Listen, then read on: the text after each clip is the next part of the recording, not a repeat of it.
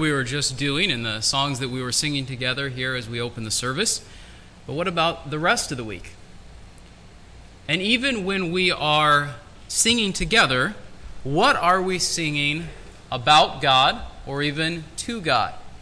In the past, we've talked about, when we've talked about prayer, uh, there are helpful acrostics like acts where we remember words like adoration, confession, thanksgiving, and supplication, or asking God for things. And then when we were looking at Ephesians 5, as we were finishing up that book, we talked about this idea of the, the songs and hymns and uh, psalms and all of these things that we're singing ought to both reflect the sorts of things that we see throughout the Bible. They ought to reflect the whole of who God is and what He does and so, as we take those ideas together, I think that we should evaluate what percentage of our prayers during the week are praising God for who He is and what He's done, as opposed to simply asking God for things that we want. Now, certainly we should ask God for things that we want. I'm not saying that that's a bad thing, but so often our prayers are geared toward God, will you do this? God, will you give me this? And often we do not do enough of adoration, confession, thanksgiving, but specifically this morning, adoration. And so as we look at Exodus 15 this morning, do you and I adore and praise God as we should? Does our adoration and praise give people the proper picture of God? Or do we only praise God or think about the things that are easier to think about? These ideas in this passage are set in the context of God's wrath, which tends to be an uncomfortable topic for us to think about. And yet, that's the context that surrounds this praise to God. And so I think there's value in us looking at this together. And so what I want us to see from Exodus 15 is that we should sing to the Lord for his works and for his ways, who he is. And so, first of all, we should sing to God for his works. I think we see from this passage that God's works demand praise. Uh, verse 19 kind of summarized what happened there in chapter 14. You could also look, for example, at Exodus 14, 26 through 31, and this sums up God's work. Verse 30 said, Thus the Lord saved Israel that day from the hand of the Egyptians, and Israel saw the Egyptians dead on the seashore. What is the response? Verse 31 the people feared the Lord and believed in the Lord and his servant Moses. And then what's the next thing in this chapter? It doesn't say exactly how much time passes, but in fairly short order, they move from seeing God's great deliverance to singing to God and praising Him for what He had done. So that's the context. God's works demand praise, but God's works also include his judgment on sinners. And this is where I think we find a gap in so many of the things that we encounter today, right? If you were to listen to, um, you know, Christian radio station, and for that matter, if you were to open most hymnals, there would be a significant lack of songs that express God's majesty in his judgment on the wicked. We'll talk more about maybe some of the reasons for that in a moment. But where do we see it in this song? For example, in chapter 15, verse 1, he says, The horse and its rider he has hurled into the sea. Chapter 15, verse 4, Pharaoh's chariots and his army he has cast into the sea. Then again in verse 5, the deeps cover them, they went down into the depths like a stone. Verse 10, You blew with your wind, the sea covered them, they sank like lead in the mighty water. So there's this repetition of very similar phrases that emphasize God's judgment upon the Egyptians. What do we see from this passage? I think we see that sinners are in the wrong, that they are guilty. Why do I say that? Because it says in, uh, in, in response to their pride, verse 7 in the greatness of your excellence, you overthrow those who rise up against you. There are people who look at God's judgment and God's wrath, and there is an emphasis on it that gives people the impression that God is somehow being unfair. So when God goes and has the Israelites to uh, invade the land of the Canaanites, that it's sort of like what happened when people came over from Europe and conquered various areas of North and South America. They're just doing it for the sake of kingdom, for their own glory, without any respect for the indigenous peoples. We need to recognize that what happened in the Old Testament and what happened in the exploration and imperialism of the past three to five hundred years is not the same thing. Why is it not the same thing? Because in what happens in the coming of the Israelites into the land of Canaan, in God's judgment on the Egyptians, there is a very clear and direct line drawn between pride and immorality and unrepentant wickedness and God's wrath being poured out upon them in terms of the plagues and the destruction by the Israelites of specific groups of people. We'll talk more about that as we continue through the Old Testament, but sinners are in the wrong. The Egyptians were idolaters. The Egyptians worshiped gods that they thought could gain them some form of immortality. The Canaanites were wicked. The Canaanites murdered one another, made human sacrifices, committed all sorts of, of immorality in praise and worship to their gods and trying to get their gods to give them what they wanted.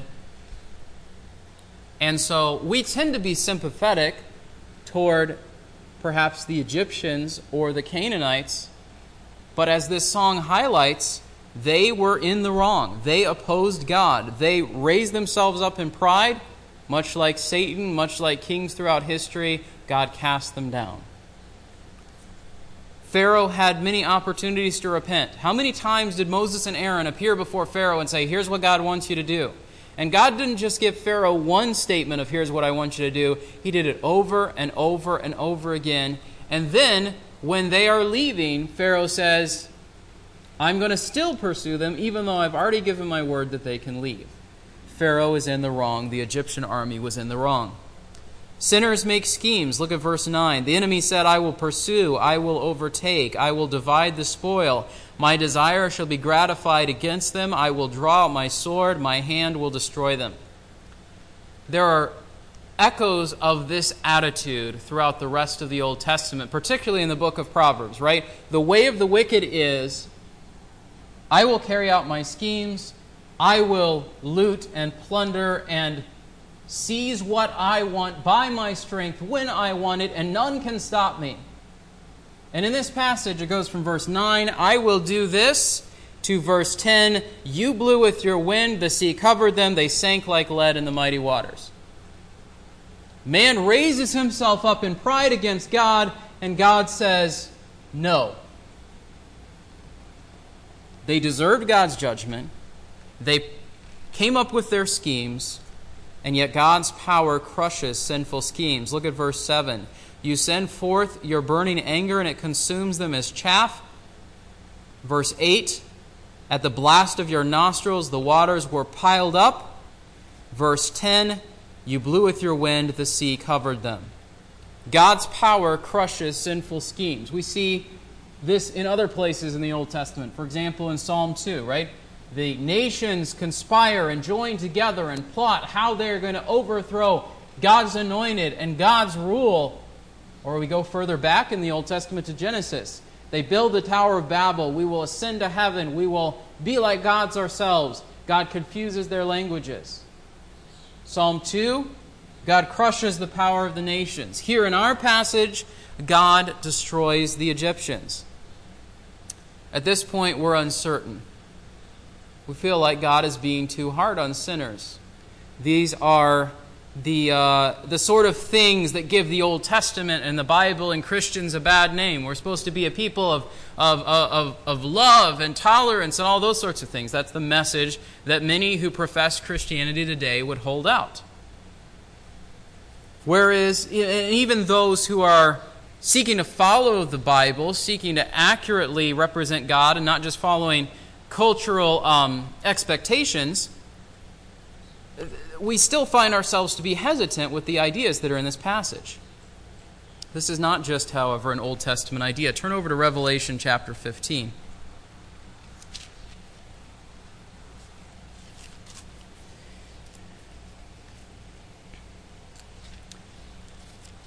Revelation 15 is interesting because in Revelation 15, 3 and 4, it says this They sang the song of Moses, the bondservant of God, and the song of the Lamb, saying, Great and marvelous are your works, O Lord God the Almighty. Righteous and true are your ways, King of the nations. Who will not fear, O Lord, and glorify your name? For you alone are holy. All the nations will come and worship before you, for your righteous acts have been revealed. There's a lot of parallels between what is summarized here in Revelation 15, 3 and 4, and what we see laid out in Exodus 15. Both are referred to as the Song of Moses. Whether we would see this as the second verse or as a summary, or that's not really important. Both of them are called the Song of Moses. Notice what else is the same. What is the context in which this song is sung? Revelation 15, verse 1 I saw another sign in heaven, great and marvelous, seven angels who had seven plagues, which are the last, because in them the wrath of God is finished. God's judgment against sin, song of praise to God. Who's seeing it? Look at verse 2. I saw something like a sea of glass mixed with fire, and those who had been victorious over the beast and his image and the number of his name standing on the sea of glass, holding harps of God. God's people whom he has redeemed, whom he has saved, are the ones now singing praise to God in the midst of the larger context of God pouring out his wrath against sin. So there's a lot of parallels between what we see in Revelation 15 and what we see in Exodus 15. Well, but, you know, of course, Revelation is end times and apocalyptic and all of those sorts of things you know, Jesus was mild mannered and merciful and a, and, a, and a, kind teacher and all of these sorts of things, right? Remember what Jesus did when he comes into the temple? He is incensed that God's temple is being defiled by stealing and cheating and other violations of God's law he is filled with righteous anger and he drives all those people out of the temple and says, My father's house is supposed to be a house of worship, a house of prayer, and you've turned it into a den of thieves.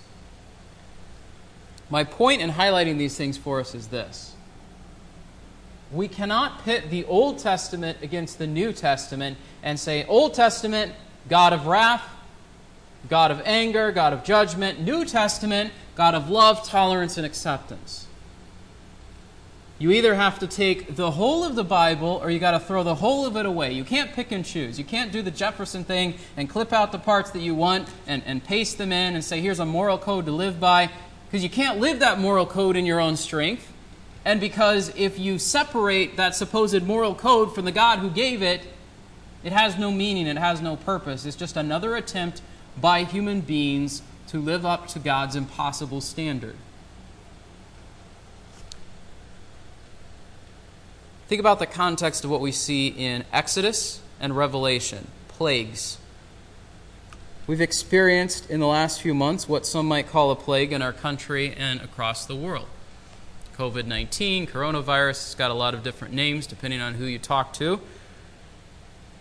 And even if you are not convinced of all the numbers, the reality is a lot of people have died and a lot more people have gotten sick, whatever the final counts end up being. I think it would be a mistake for us to say, this is a specific plague on a specific country, exactly the same as what we see God bringing on the Egyptians. I think it would be as much of a mistake for us to see something like a modern day plague and act as though we have no responsibility to consider our own lives in light of it as individuals or as a country. When God sends disasters of various kinds, our tendency is to think it's for those people over there. They need to wake up, they need to repent, And I think God is calling all of us to repent. Think about our country. When we look at a passage like Exodus 15, are we the Israelites or are we the Egyptians as a people? Are we the Canaanites or are we the Israelites as a people? We like to quote, quote 2 Chronicles 7:14, if my people called by my name humble themselves and pray, I will hear and heal their land. That's the short summary of that. But that promise was not given to the United States. By way of application, God hears those who repent, including people like the people of Nineveh, the nation of Assyria, which was a wicked nation. And so, in that, we see God's willingness to forgive any in connection with repentance. Yet, I would argue for you the United States is far more like Egypt or like Canaan than it is like the people of Israel. And I'm not trying to keep harping on the same things, but they don't stop being true whether I say them or not. As a nation, we murder approximately 600,000 babies a year, on average, the last 10 years or so. And many of the people who are arguing for the value of life in connection with coronavirus and the value of life in connection with perceived racism in our country care nothing about the lives of the unborn, and as such, this is a mark of hypocrisy. To our own shame, and to be fair, the criticism that sometimes we don't care once those babies are born, is sometimes true. We don't always have concern for people who are in situations of their own making or that are forced upon them, and we ought to have more compassion for the plight of those who have no fathers, for the plight of those who um, are immigrants, refugees, whatever words you want to use for those things. But that doesn't mean that just because we haven't done all we should have in the past to help those people, that it's okay to kill all of these people, right? So, how are we like the Canaanites and the Egyptians? Widespread child sacrifice. Let's be honest and call it what it is. It's not pro choice, it's not um, it, it boils down in probably 90% of cases to being an issue of convenience. Children are expensive. I have career goals. It's more fun to be unattached. So let's not believe the lies that say these sorts of things are, are to save the life of the mother, because in very rare cases is something like that necessary, but most of the time it boils down to an issue of convenience and an issue of uh, just people being in difficult situations. And there's a lot of reasons why they're in those situations, but we as a country are wicked in what we tolerate there. What else do we do? Like I said a moment ago, we do not have significant concern for those who are without fathers or mothers, the orphans, for those who are without husbands, widows as the Bible would define them, there's perhaps, by way of application, there are those who are um, single mothers for a variety of reasons, and perhaps application of the case of the widow in the Old Testament to that today. Both political parties look at those groups of people and see in them leverage to accomplish their specific goals, to get funding, to use them for their own ends and as a nation, we don't care about justice for those groups of people. We only care about if they vote us in and help us preserve our power. In what other ways are we like the Egyptians and the Canaanites? We are proud and we are greedy. But what do we call it? We call it the American dream.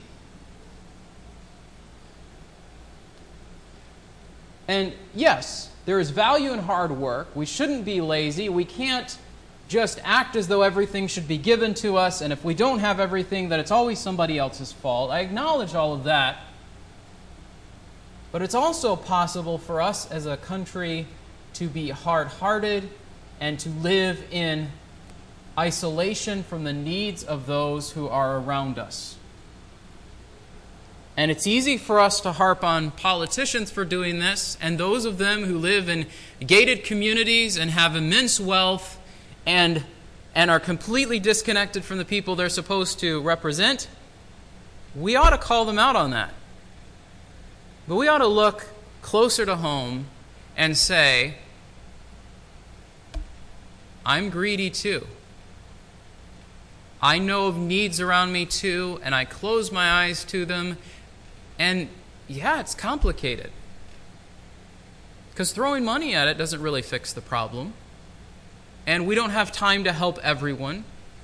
But that doesn't mean we don't have time to help anyone, particularly in connection with people who, who contact our church and those sort of things. But again, how do we how do we resolve those things?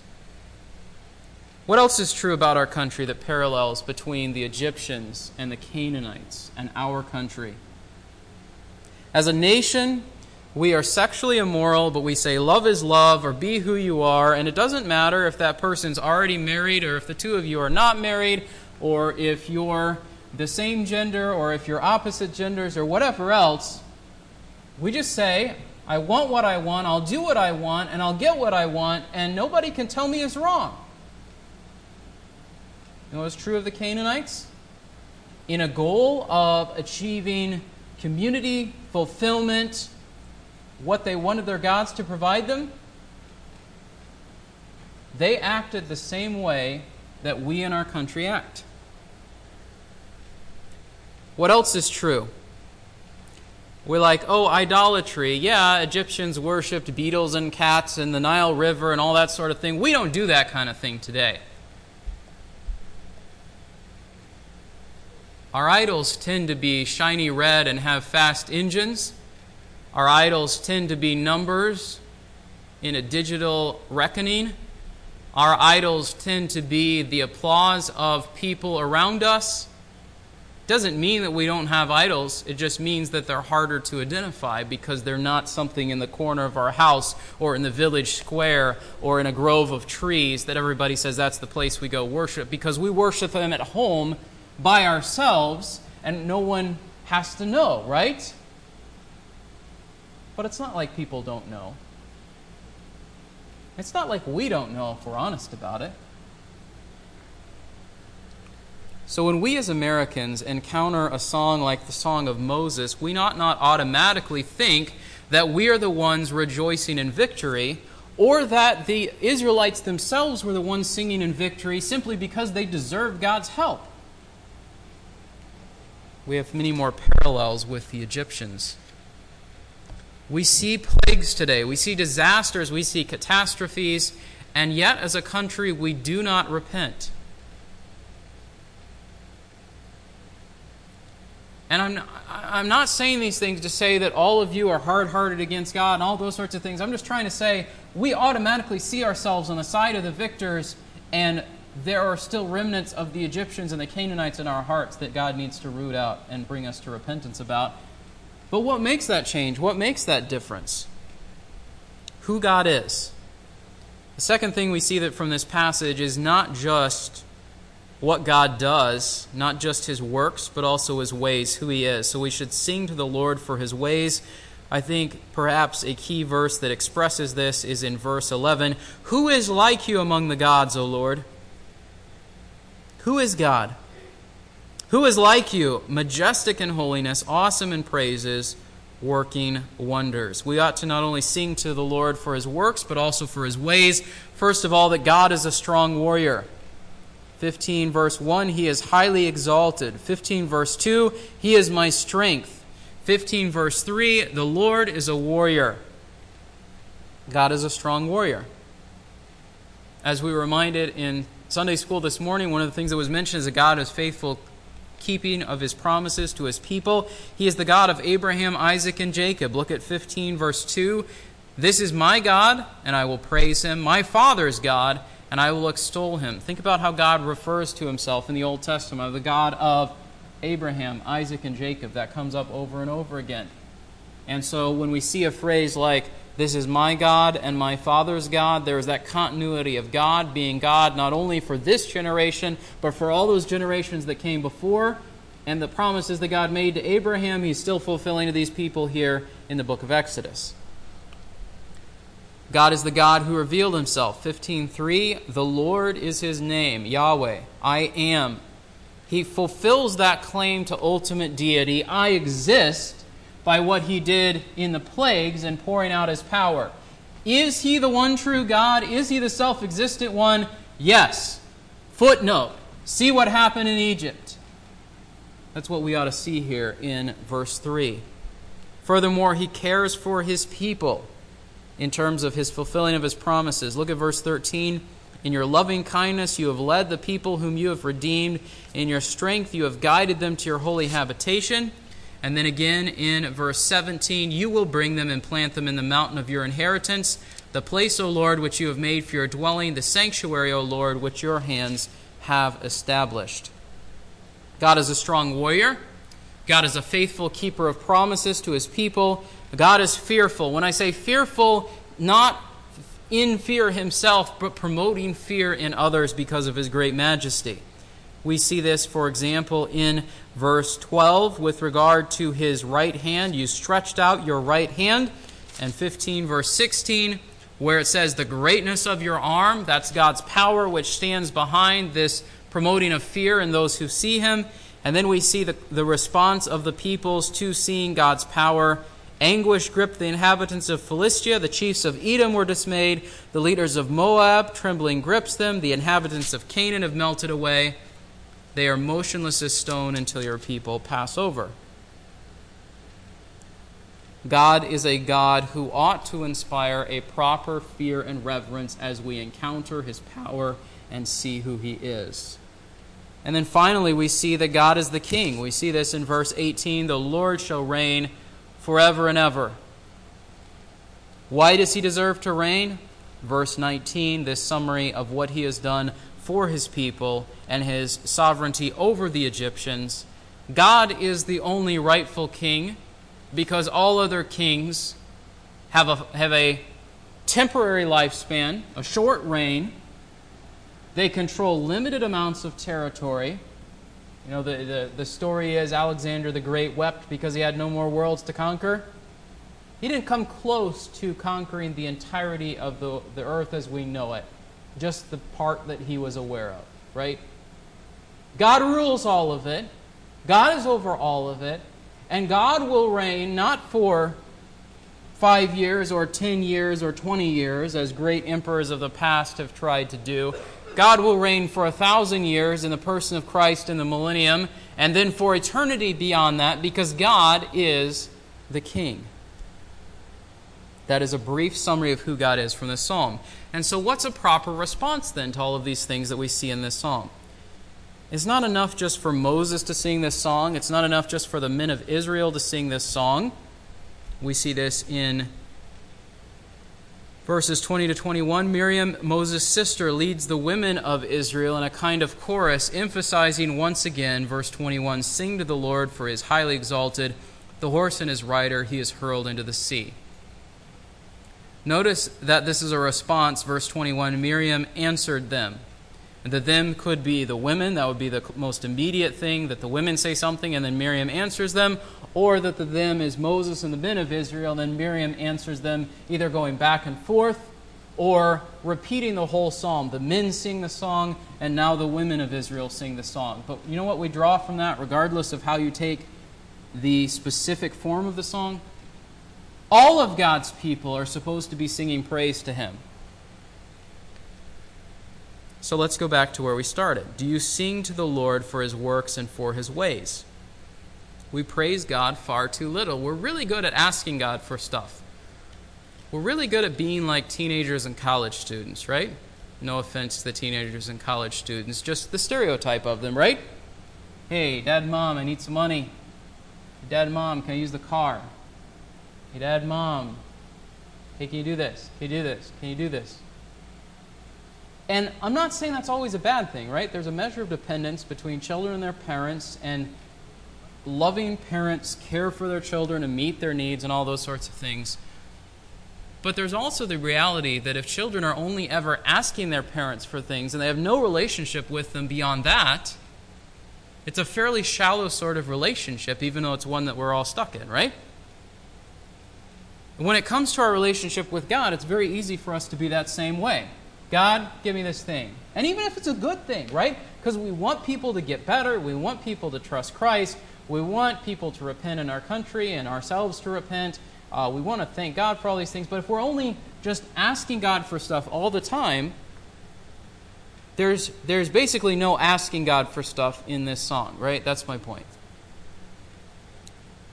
We, when we looked at the contentment book on Wednesday night, it asked this question more or less What if you went a whole day without complaining? What if you approached all of the people that you would normally start out a conversation with and complain about things, and you said, Here's something that I'm praising God for? How would that radically transform that day?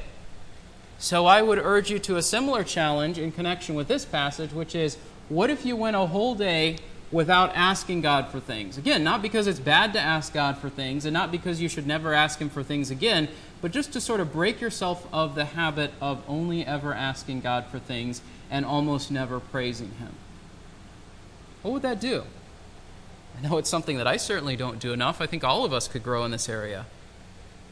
But what if you don't feel like you can come to God in this way? You feel distant from God.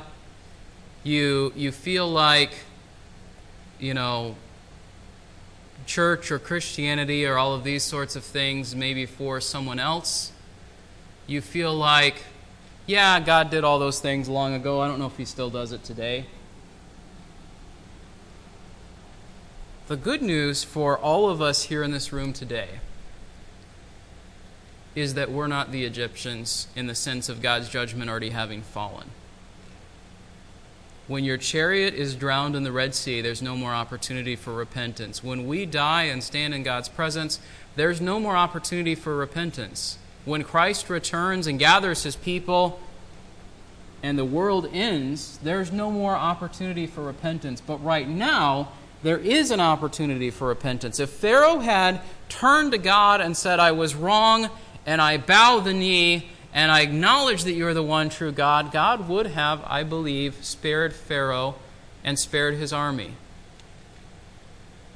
But he didn't.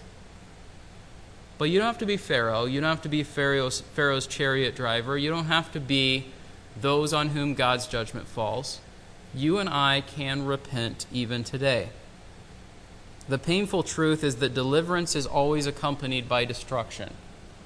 There's always two sides, right? There's the victors and the defeated.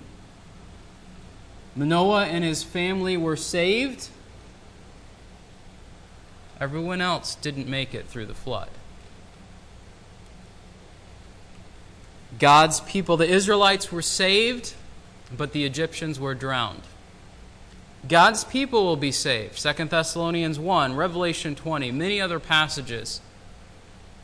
But those who do not ally themselves with God, turn to Christ through his Son, face God's wrath.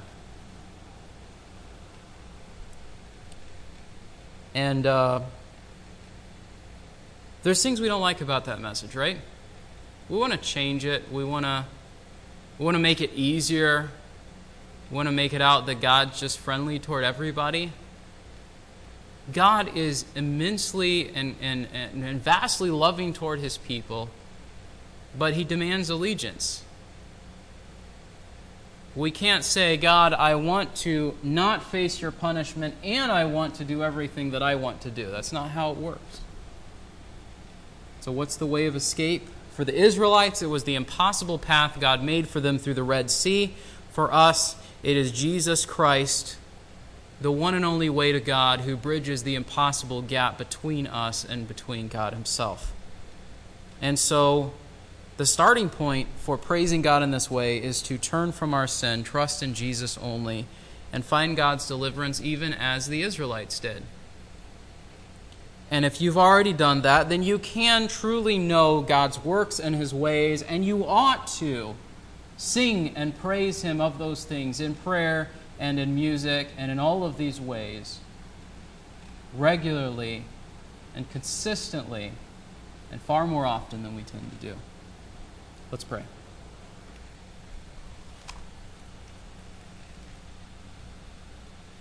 Lord, help us to sing to you and to pray to you of your works and of your ways because you deserve our praise. We pray these things in Christ's name. Amen.